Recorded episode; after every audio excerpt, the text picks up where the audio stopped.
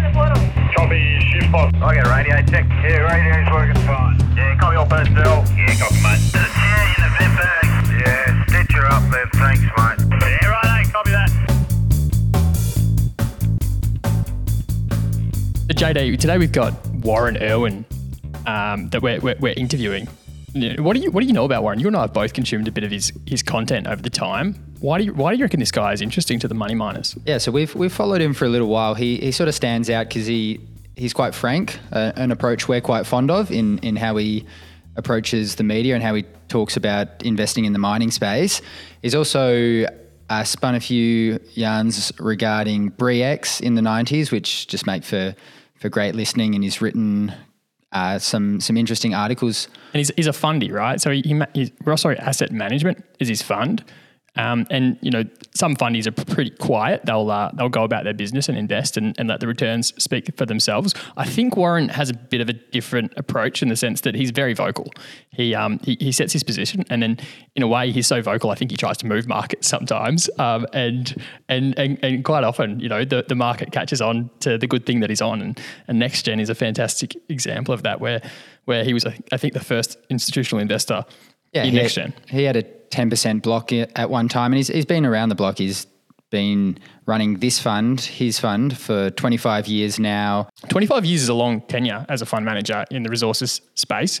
Uh, Yeah. you, you sort of, sort of as a as a fundy, you know, don't really um, don't don't really see through cycles very often as a as a fund manager in, in resources because it is so cyclical. Yeah, and I'm sure I'm sure we'll touch on that and ask him the question how he's managed in such a volatile, such a cyclical sort of business to to endure.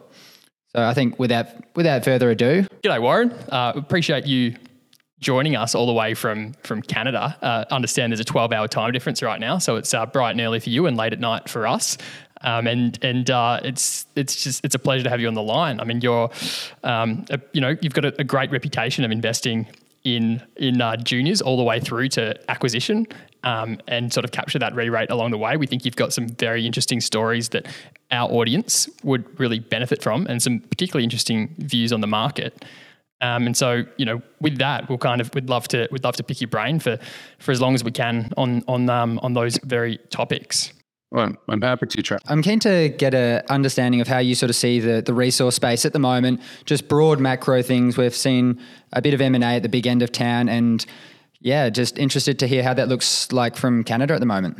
From Canada, we're in a very unique situation. Um, uh, th- there's been a bunch of weird things happening here in Canada, which I don't know how it'll end up playing out. But uh, one of the weirdest things that's happened in Canada is we've had our government ban us from selling Canadian juniors to um, Chinese government controlled entities, uh, meaning uh, if we have a project in South America and we're listed in Toronto as a junior, we're not allowed to sell it to the Chinese.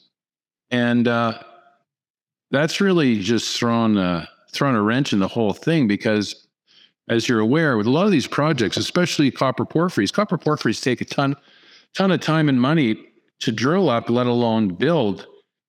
And as far as you look around the world, the number of entities that could build these massive copper porphyry uh, uh, mines, um, the Chinese are right up there. And if we take those players out of the market, guys like myself are going, well, then who am I supposed to sell it to? I have to now just I'm beholden to uh, you know the Freeports of the world, um, and that really, really has thrown a lot of cold water on um, on the Canadian mining sector, in my opinion. For a lot of people, they don't see that because you don't sell it to the Chinese. But if you look around the world at all the projects that have been discovered and then sold to the Chinese, uh, basically the Chinese are the buyers. They're, you know, it's nice to say, well, you can only sell the Western com- Western miners, but Western miners, frankly, are not buying mining properties at the pace of the Chinese.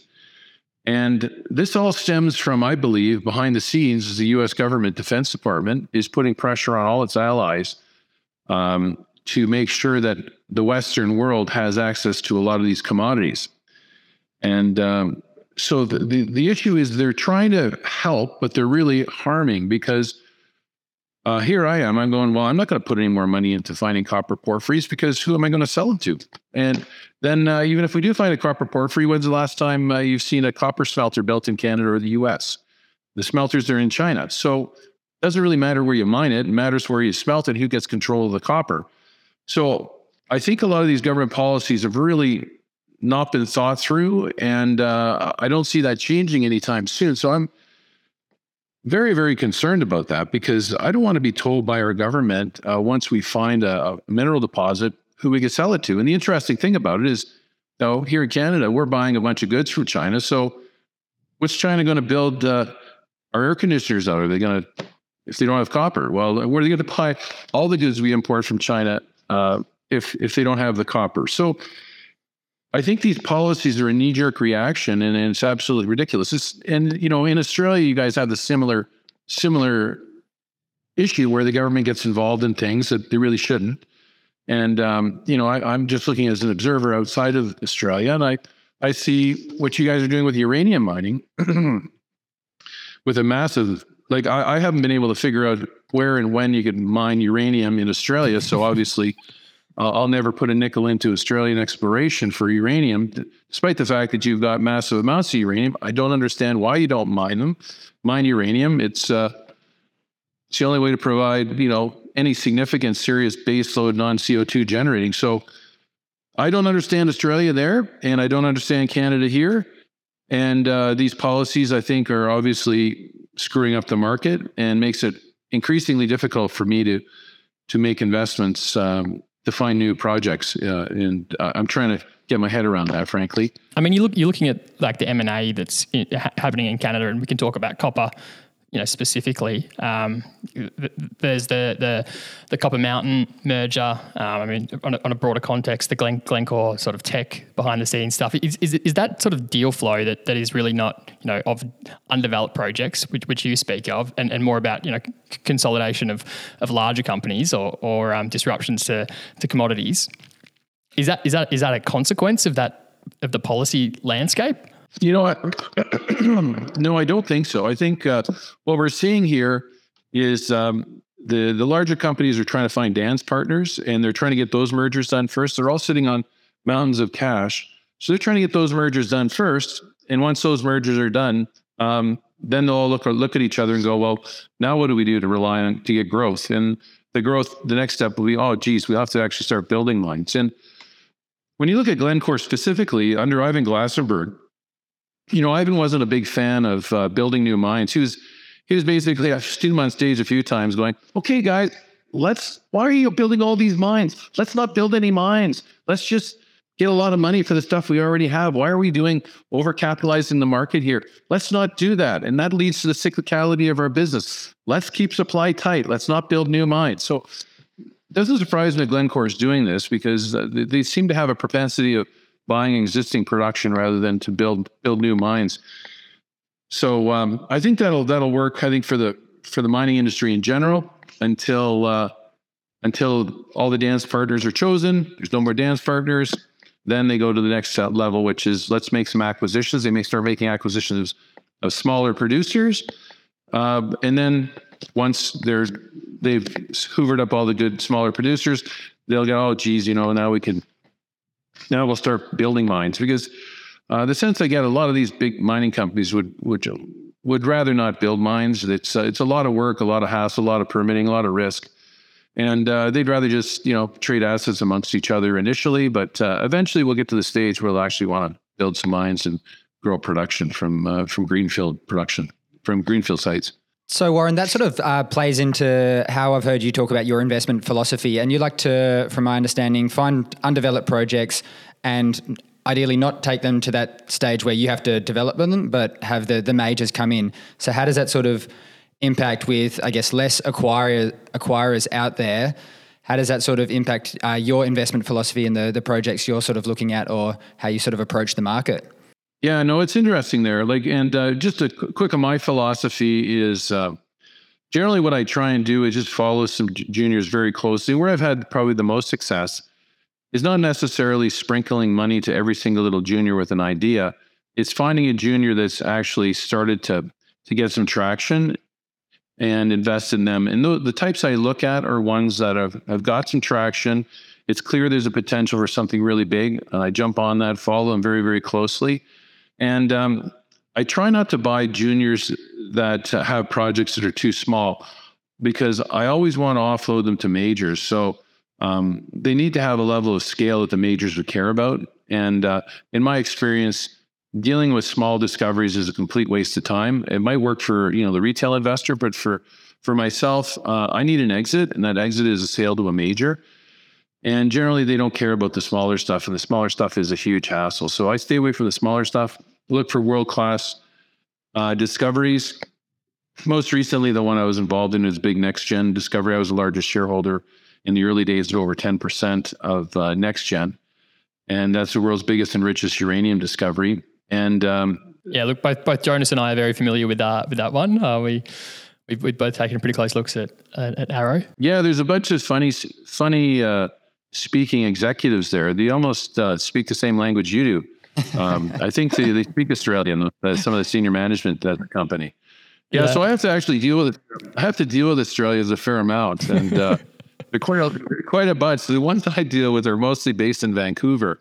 They're all um, Vancouver or Perth. yeah, well, they're actually well the ones in Vancouver. They're if any of you guys know that they're quite they're pieces of work. Uh, they, they love to party, they love to drink and have a good time, and and some of them find some pretty amazing minds. So uh, yeah, they're quite a crew, and I, I, I think they're great guys to hang with, and uh, I, back them quite, uh, from time to time.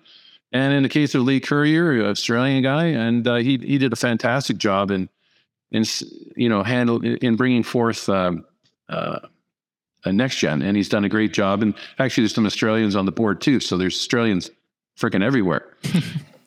That's because there is Australian shareholders, I'm sure. Warren, I'm keen to go a bit deeper on that sort of investment philosophy you've got. I've heard you on a few talks talk about um, how Rosseau is one of the, the longest, if not the longest, lasting natural resource fund manager out there. So, what, what's the sort of key reasons you think that you've had that durability through through the various commodity cycles? Yeah, I think it's uh, I think it's probably the best thing to say is uh, I'm the the longest running, certainly here in Canada and in and in North America that I'm aware of. Uh, we're the longest running. Um, uh, hedge fund manager focused on the resource space. So there are a bunch of people who have, like a bunch of the big fund companies have these little resource funds that, you know, uh, grow up to a, billion dollars in size during the bull market and down to 50 million during the bear market and that sort of thing. So they've been around a long time. But um, what's unique about us, we've been around for 25 years. It's one solid record of performance. And, uh, I've been the guy running it for 25 years, so it's it's uh, it's very unusual to have somebody run the same fund for 25 years in the resource sector. And your question about how have I survived? Uh, it's by being uh, very very nimble, and because uh, as you know, these resource down cycles are just absolutely brutal. And I remember um, you know, not that long ago, um, you know, you'd, you'd lose in some of your names, you'd be down 80, 90%. So if you're 100% invested, you're, you're in deep trouble when that happens. So um, it's a very, very cyclical market and um, you could really get laid out. And I could possibly part of the reason I, I um, have survived and others haven't is I haven't fallen victim to uh, the desire to take a lot of assets at the peak of the market. I remember several instances in Canada where funds have taken, uh, you know, a couple billion dollars in assets to run in junior mining, and boy, they get laid out when the time comes and things turn around. I'm nimble enough; I could get out. Um, I'm just trying. I think at the peak, last peak, I was around 300 million. So that was, you know, small enough, nimble enough. I could, I could get out of this, get out of it. And um, is there is there a long short dynamic to, to, to the process as well? Well, from time to time there is actually. When, uh, for instance, in 08, uh, I was 75% cash, 25% long, and 25% short. So that was probably the most fully hedged I was. And that, that saved, saved me going through the, the big collapse there in the 08 area. But uh, the thing I find is uh, with a lot of these things is, is the, um, the beta in resource stocks is so strong that if you're long ABC um, copper company against XYZ comp- copper company. When the boom happens, mm. the investors don't care. A lot of them really don't have the level of knowledge that I may have to, to tell the differences between a good copper company and a bad copper company. So they just throw their money at both. And uh, so if you don't want to make any money, that's what you do. And then is go long one, short the other, and they both go up. So then you nothing really is accomplished. So you really it is given the large cyclical nature, it's very difficult to do the long short thing. Yeah, the worst projects that are better promoted get pumped the most. Yeah, and then when the resource cycle happens, you know, all the boats, uh, all the boats are rising tide lifts all the boats, right? So uh, I've I've seen this both when we invested in the early days. We're doing a bit of tech investing. Same same story there. So you need to take some risk there. And uh, as far as me making big money on shorts uh, in the resource sector, it's um, it's pretty tricky to do because uh, they're um, getting the borrow on some of these shorts is very is at times very difficult. And and the prime brokers I'm dealing with, it's um, it's very difficult to get them, and they won't allow me to do naked shorting, which is, I believe, not legal anyways. But uh, there are people doing it. Um, it's very difficult to short uh, resource stocks, and uh, so you pretty much need to make sure that you've got tremendous downside protection through your the asset quality. And so, you're, you're, when you do when you do take a short position, are you trying to short um, based on based on an, an, assessment of overvaluation, or is it based on an assessment of potential fraud, or, or all of the above? All of the above. Well, generally, shorting juniors is really difficult to do. As you can know, they could rip it in your face pretty hard. Where I've shorted in the resource sector before, I could think of uh, Teck. Uh, I shorted Teck when I think it was eighteen dollars, and I covered when it was four. Um, so that's an instance where I was able to get borrow. It's a big liquid name. Uh, there were concerns. Uh, I think a couple of cycles ago, the Teck was going bankrupt. So that was a good one for me because uh, it had a, a credit aspect to it. It looked as if uh, they were they were being stressed very very hard financially, and um, and then um, but of course my the lesson I learned from that one was uh, sure I made a bunch of money from 18 down to four on the short, but the real money was made from four to forty dollars when it rallied back up. Uh, so and that's the other thing, right? Uh, you cannot make as much money shorting as you can on the long side. Uh, that that's just, that Teck example is just a, is a is a good one because you know, if you if you shorted, um, you know, eighteen dollars stock, you covered it four. Big whoopie do, you made fourteen dollars. But if you bought it at four and you sh- sold it at forty, you made thirty six dollars. So, but the important thing is you you had the you had the cash available when no one else had cash to to invest it in cheap names. Yes, the other real the, the other real gem too. Uh, you, you're talking about keeping cash on on the sidelines. Like that little flash crash of 2020 was epic because I think uh, NexGen went from I think it was five dollars down to eighty cents, and then within nine months it was back at eight bucks. And um, sadly, I rode my NexGen shares all the way down, all the way back up again.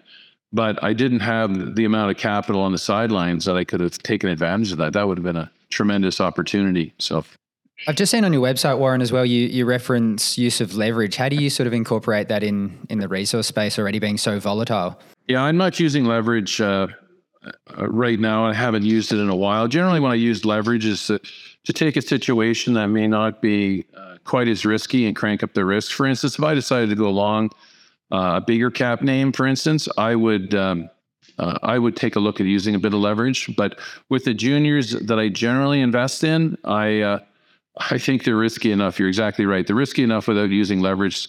Using leverage is a good way to get laid out. I've seen um, instances where you know in Canada you could borrow uh, once the stock's over, you could borrow fifty percent on margin once it gets over two dollars a share.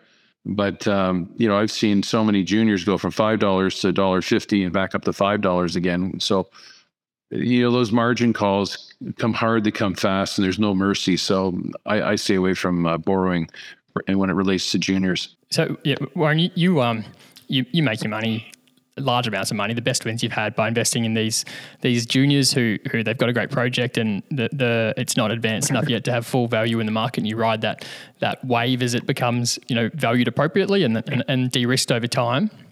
Um, you know, and, and I think um, you know we we're, we're pretty interested in that dynamic that happens with developers, and I think our our audience um, would love to know what your, your, thoughts are on some of those undeveloped projects in the in the Aussie market. Is that an area area that you uh, you play in at all? Yeah, I've I've learned to stay away from the Aussie market, and I know a lot of Canadian investors do play in the Aussie market, but um, I find that uh, it's very difficult to keep a, a, relationship with with management and keep up to speed on things. And I find there's a tremendous incentive on management knowing that I'm two blocks away from them. I go and so I could walk down the street and punch them in the, head if they do stupid stuff.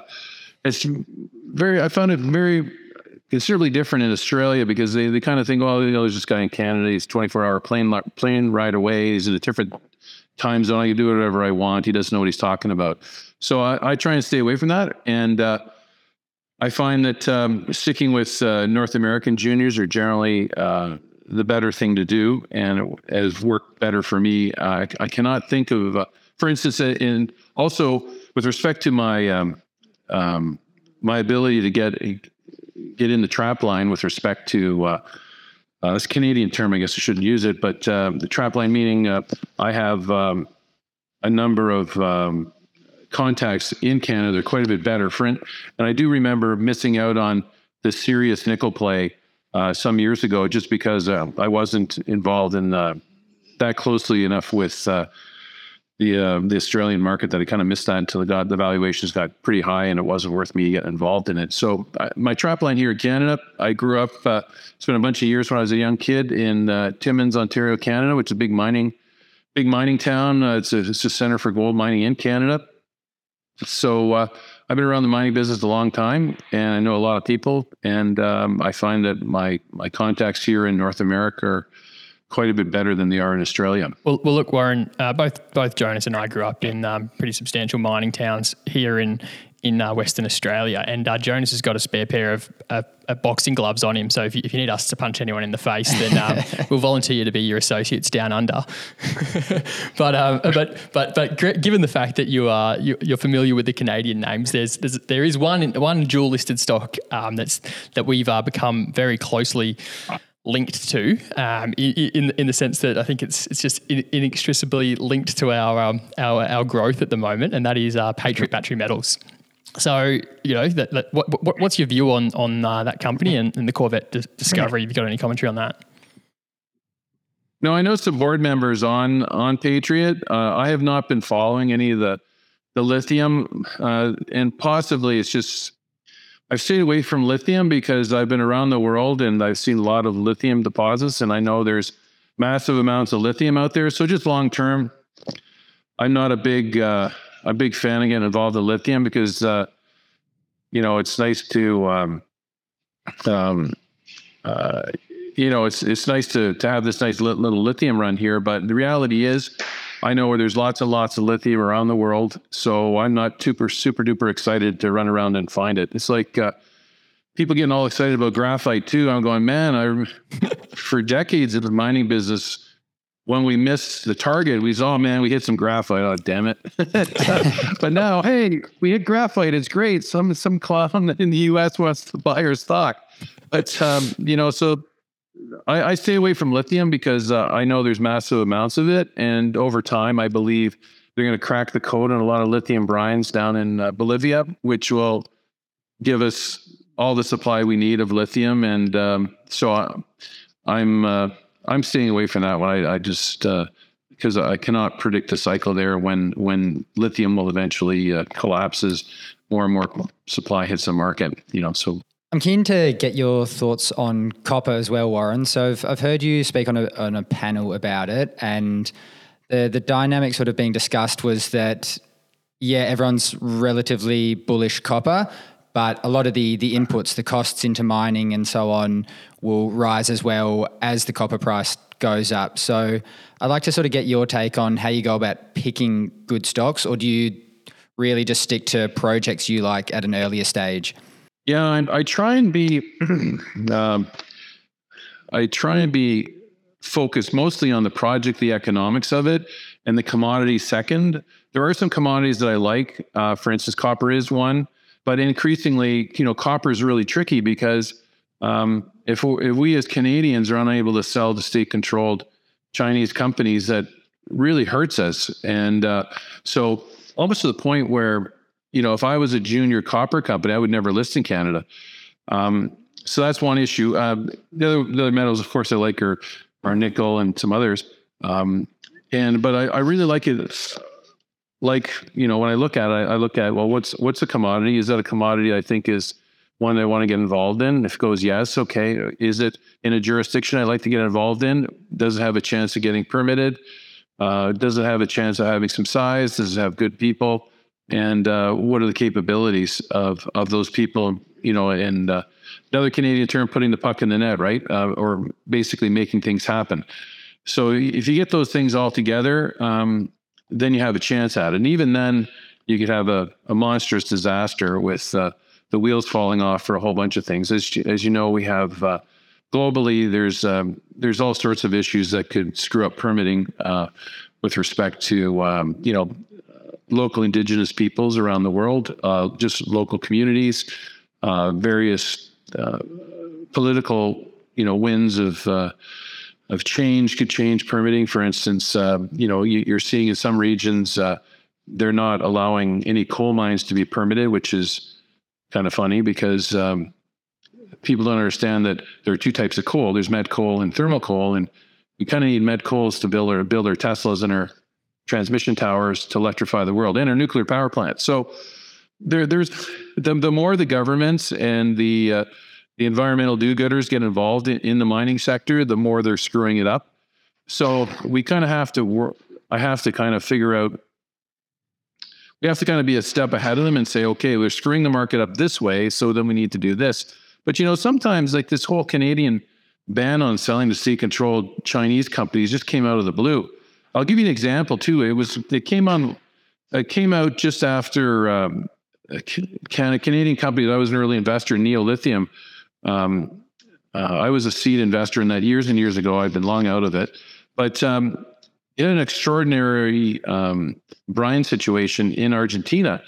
And so we have the Canadian government telling the company uh, who, it, who it can and cannot sell a project in Argentina to. So they're taking uh, extra t- uh, territorial um, powers. They're, they're basically telling us, telling Canadian, uh, Canadian companies who they could sell an Argentinian project to. And, and my personal view on that is Canadian government have zero say in that. It should be the Argentinian government whether they think it should be sold to the Chinese or not. And so that's just one of the many unintended consequences of these these uh, government do-gooders and the pressures on the world today. And and I'm not sure if you're seeing this in Australia as much, but obviously there is a we, we, we did have it was it was a bit more prevalent like in um, peak COVID times, but you know in Australia we had a, a similar dynamic where um, I think one, one case in particular there was an ASX listed company with a project in uh, the DRC and yeah. uh, Australia ultimately Australia's Foreign Investment Review Board FIRB um, you know b- blocked a, a, a, Chinese associated um, deal there it was AVZ Minerals um, a, a, lithium company at the time but yeah I think yeah. those the, the, the harshness of some of those FIRB denials has relaxed a bit, but but the but don't get me wrong, like it's it's still a pretty tricky environment, especially to do deals with Chinese entities in Australia. Yeah, my the funniest thing I see here in the market is you've got you've obviously got a cold war brewing between the Chinese and and the West, mostly the U.S. And the U.S. is trying to bring all the allies together to to go against the Chinese, and uh, it's it's um, the consequences are there are many many unintended consequences that hurt everybody by doing this because um, you know if if I'm just one person who will definitely think twice about putting money into finding copper, is that going to help the world or hurt the world? And, uh, and taking a look, DRC is an interesting place, right? Um, I tried to do business there some years ago, and uh, I had an outstanding project, and I brought, put together an outstanding team, which was going to just set the world on fire in the DRC. I had um, buy-in at the highest levels of the government there, and uh, then as I got more into it, uh, you know, at the lower levels, I started getting roadblocks with people asking for bribes, right? So had to walk away from that deal. But so you got a situation here where the DRC is a reasonably corrupt country, and you've got people with their hand out looking for bribes. Uh, Canadians, Americans, Australians, are on all under obligations that we cannot bribe people. And then, uh, so we have to walk away from these deals. So, well, then who's left? Well, it's the Chinese because they don't care.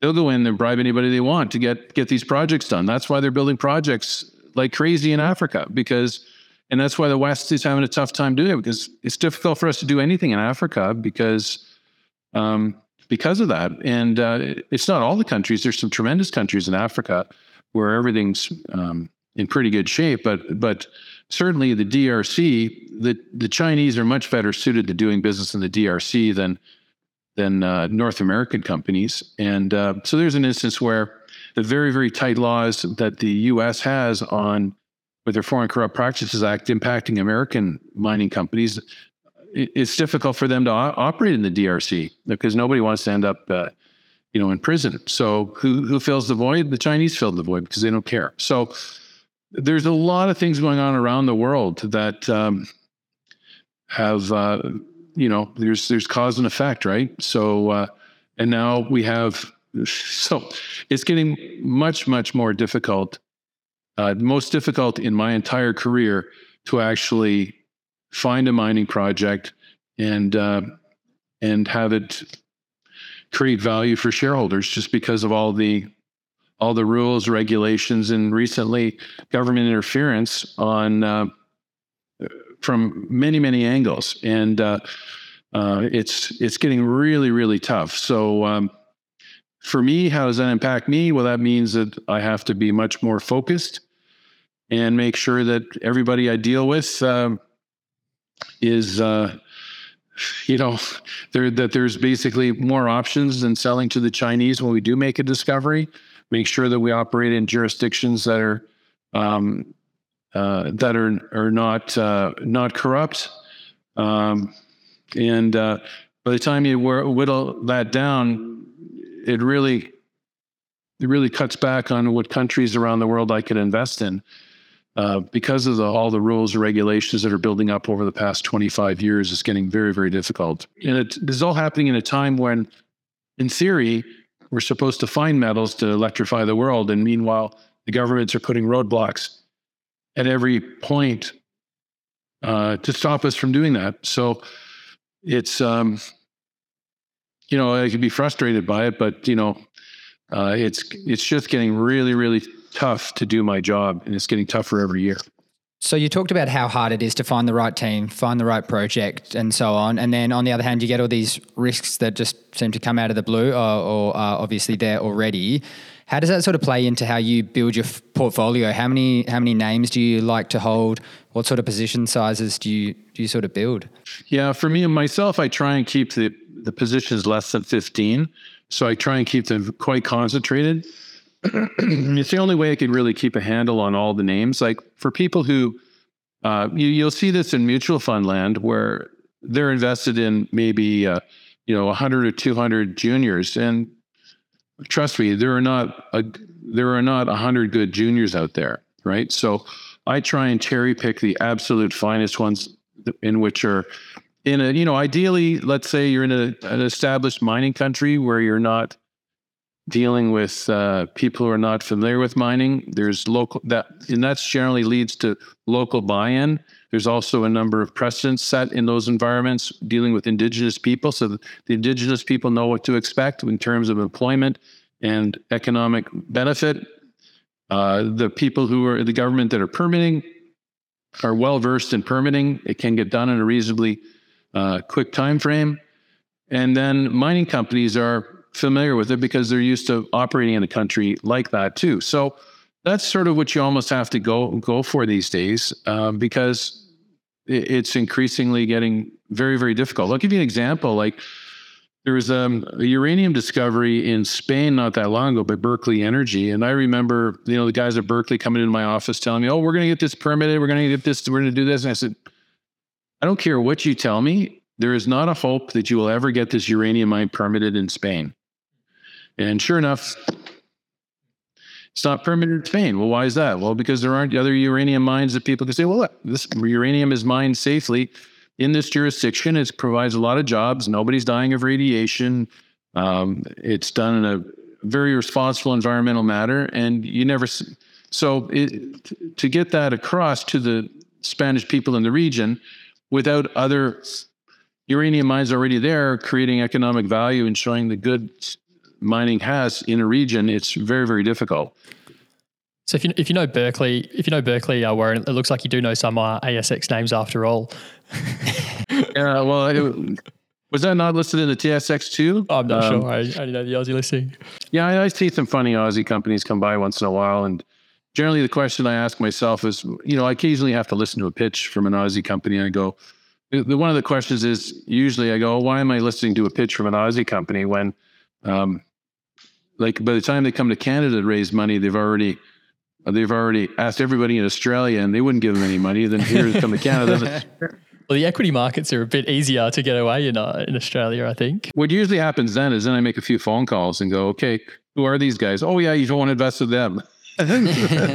yeah, what do you do? What do you do? The mining industry is filled with a bunch of characters. That is for sure. Absolutely, and, That's for and sure. We're you know we're conscious of uh, of keeping you long. I'm very keen to get your take on like how, how is how is the rest of this commodity cycle going to play out? You know, it's uh, people are expecting it to play out like previous commodity cycles, but I'm sure there'll be some. Uh, what was somebody had? I remember one saying, uh, "It won't be exactly the same as the previous commodity cycle, but it'll rhyme."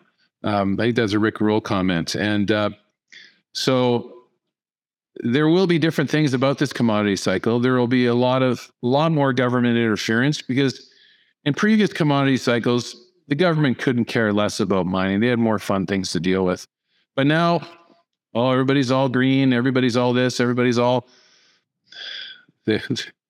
They, they're they're all thinking they need to get their fingers in in in the pie there and start screwing things up with respect to well, let's throw some new regulations at these guys to to help them out. Well, you're not helping us out. You're not helping the world out. You're screwing everything up. So the government's going to have much more involvement this time. And uh, for me, with how's that going to impact me, I'm just going to just be ultra, ultra cautious on jurisdictional risk and making sure there's local buy-in, local indigenous buy-in. It's in, you know, I'll de-risk things by being in established mining camps with with strong precedents of, you know, value creation in the region and people who are positive with mining. And as far as me getting involved in anything that's a little little sketchy in any region that's even remotely sketchy, I'll I'll stay away from that because uh, Do you, do you ever think? I mean, your philosophy is investing in the undeveloped project, and the dynamic you're describing is it's harder to to to get these projects sometimes permitted because of these you know government dynamics. Do you ever think it could be a phase where it actually pays to be invested in producers instead of developers right now? You know, possibly in the early stage of something, if you're expecting the commodity run. The reason I don't invest in producers is because the the key the key uh, driver for their valuation is the commodity price itself, and I do not believe I'm smart enough to to predict the commodity price. What I believe I'm smart enough to do uh, with my you know intellectual uh, minimal intellectual capacity is um, go into a junior and assess whether or not they've got a big discovery at hand. And generally, when I do that, if you find uh, 10 million ounces of gold, for instance, so it goes from zero, the junior goes from zero ounces of gold to 10 million ounces of gold. Even if the price of gold is dropping 200 bucks over that period, an ounce over that period of time, you're still going to make a fortune, right? So I don't spend, you know, two seconds thinking about, well, you know, I, I get calls every day. Like, Warren, Warren, do you see the price of copper's down a nickel? I said, I don't care. Like I, I don't care. What I care about is finding four billion ton, you know, copper porphyry in a in a jurisdiction that we actually mine it. That's what I care about.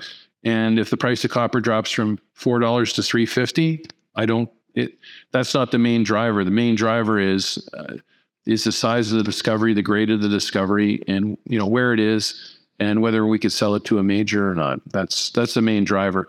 I, I don't know too many people in the mining sector that have been able to uh, predict commodity prices all that well uh, to the point where they actually make any significant money on it. But I've been had some fortunate uh, ability to uh, to find some discoveries early stage that have been that were underpriced and uh, jump on them pretty hard and um, end up selling them to majors for a big price at a later date. Warren, you, you wrote a great article on Bre-X, which we will chuck in the show notes so people down here can can see it as well. And it sort of ties in with why you say you come on podcast. You said this guy sort of saved your ass on on Bre-X and gave you a bit of a heads up. And I'd I'd love to sort of hear what are you seeing right now in in mining in the industry that you think sort of junior like younger investors sort of need to be saved from.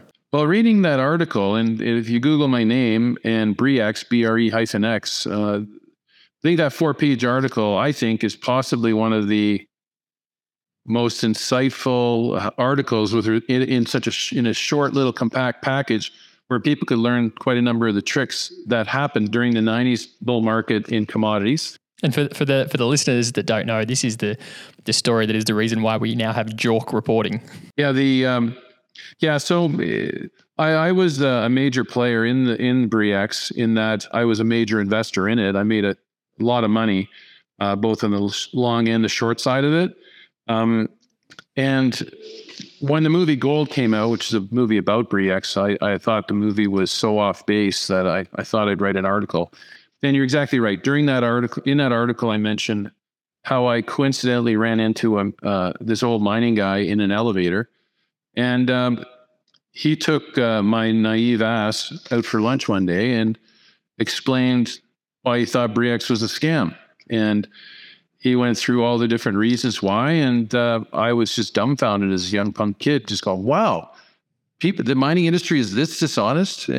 Uh, I couldn't believe it, and um, yeah, yeah, it was quite quite outstanding. So, what my role is really is, uh, you know, what I like to do is is explain to people some of the scams that that uh, do occur in the mining business. I try not to get specific with names because you know I'd rather not get any more death threats than I'm getting already. But there are um, there are a lot of scams out there in the mining business. There, as you're aware, in the Australian markets, just like in the Canadian market, there's lots of companies that are created not to ever find anything, but basically to line the pockets of the people setting up the companies. And uh, and that article I wrote, uh, four pages, it gives you it gives you a summary of my adventure in possibly. I think I stick my neck out and say the absolute finest uh, mining scam in the entire world. And I had a front row seat and I wrote a little four page article explaining my little adventure in Indonesia. And uh, it was a fascinating time. It was a fascinating story. I learned a ton. And um, the level of skepticism I picked up from this old timer who took the time to sit down with me over lunch and explain how the mining business worked, it saved my ass uh, many times over in my career, and possibly that's the reason I'm still in my career because I haven't fallen for all the scams over the years uh, quite as badly as I may have. It's tough to miss them all, but I think I've had a good a good record of staying out of the scams. Are you are you seeing many on the radar at the moment? Scams? Absolutely. Yeah, I got into trouble the other day. I was saying some bad things about a scam, and um, there are a lot of powerful people behind these scams sometimes because there's a lot of money at stake. Mm-hmm. So I just sort of, uh, you know, you know, keep keep my head low. My view is to t- give people the tools uh, to to find the scams, and uh, the scams that are out there, number number of them are reasonably easy to figure out if you have half a brain. The most important thing for a new investor, I think, is to know there are a ton of scams out there, lots of scams, and they're run by people who are serial scammers. So if you look at their background, you find out that they really haven't made any discoveries, and when you when you do fact check on their on their background and what they say they've accomplished, and you get into it and you find out, well, yeah, they really weren't part of that discovery they claimed, or they really weren't part of that, or yeah, well, they were the guys. There's always the guy if you if you got a a, a stock promoter out there, he's generally um, if he's a scammer, he's done it before. So just follow the background and find out what he's done in the past, and you're not going to be surprised that he, you don't turn from a scammer to a legitimate mining guy overnight. Oh, in fact, I've never seen a person change from a scammer to a legitimate mining guy. Sometimes people get lucky; they get a discovery. I can think. I can think of one example. Yeah, I don't want to name his name because uh, uh, he, he, had to leave the country uh, in his early days in his career. He had to leave the country for seven years to let the statute of limitations uh, run off, and then he came back to Canada and and uh, ran a mining company that happened to sink a sink a drill hole into one of the richest gold discoveries in the world, and then spent the rest of his career polishing his reputation. So we've got a few of those in Australia too. We celebrate them. well, you know, it does happen because even scammers accidentally get lucky once in a while. and I, there's this one scammer in Toronto, or sorry, not Toronto. He's out of Vancouver. He, um, you know, and I'm going to write a book eventually uh, in my later later part of my career with all these scam stories. But he used to rent uh, pickup trucks to the mining company by the hour, and he'd just be fleecing the company like crazy. He uh, he rented an ambulance for four hundred dollars a day to the company. That ambulance and was basically a pickup truck with a little cap on the back and a stretcher in it, and that was an ambulance for four hundred dollars a day. The truck probably cost him four hundred dollars. So he was busily just stripping all the assets out of this company for his own benefit. And he'd come into my office, and one look at the guy, you knew the guy was a scammer. But you know, I did the work on the company and going, you know, I really think they have something here. Unfortunately, the uh, the the even even, even in that case, uh, the the NPV of the company is uh, is still zero if if the if all the capital gets extracted by the scammer. yeah. So what ended up happening, right, is uh, other people figured this out too, and sure enough, the scammer they removed the scammer, and it's going to be a mine. So oh, good. Yeah. So it's going to be a mine, and uh, yeah, no, there's there's lots of funny, fascinating stories like that, and uh, you know, the mining history is rich in stories, and uh, you know, I, I I spent four years as a kid up in Timmins, and the story of how the Hollinger mine was found, or the um, or the McIntyre mine was found, or you know Noah Timmins and how he um, how he made all his money in silver initially and then gold, and um, there's it's just filled with the wildest and craziest characters, as I'm sure there's a very very rich history of Australian entrepreneurs uh, also in the mining business. Absolutely. I think the scams went way back in the day. You know, you used to sell a mine and, and you'd um you'd put some some gold dust inside a, a, blank gun and, and you'd shoot the uh, the walls and be, be pointing to the gold dust through on the, the shotgun. Yeah, through the, yeah. and uh, that's how you could sell a gold mine for a lot of money. Um, so I think the scams have existed forever and will will continue to. They evolve as capital markets become more sophisticated, but we're um, very grateful to have a, a sophisticated eye like yourself explain um, explain what you look for to, to spot them. Um, and I think we should definitely do this again, Warren. There's you know definitely two separate conversations that um, we would love to have with, with you again. One is a, just a, a, deep dive on the Bre-X story in, in, in, a chronological order, and, and the second one might be um, what what are the red flags to look for when when looking at a mining investment. So we'd love to do it again um, and appreciate your time today. And I can definitely say you've got two people that would buy that book straight away down here. well, thank you for that. I'll, I'll put your orders in the book already. Very thank you guys. Thanks, well, thanks really, for your time, really nice chatting and uh, you take care, guys. Cheers. Bye bye. Cheers. Sorry. The information contained in this episode of Money of Mine is of general nature only and does not take into account the objectives, financial situation, or needs of any particular person. Before making any investment decision, you should consult with your financial advisor and consider how appropriate the advice is to your objectives, financial situation, and needs.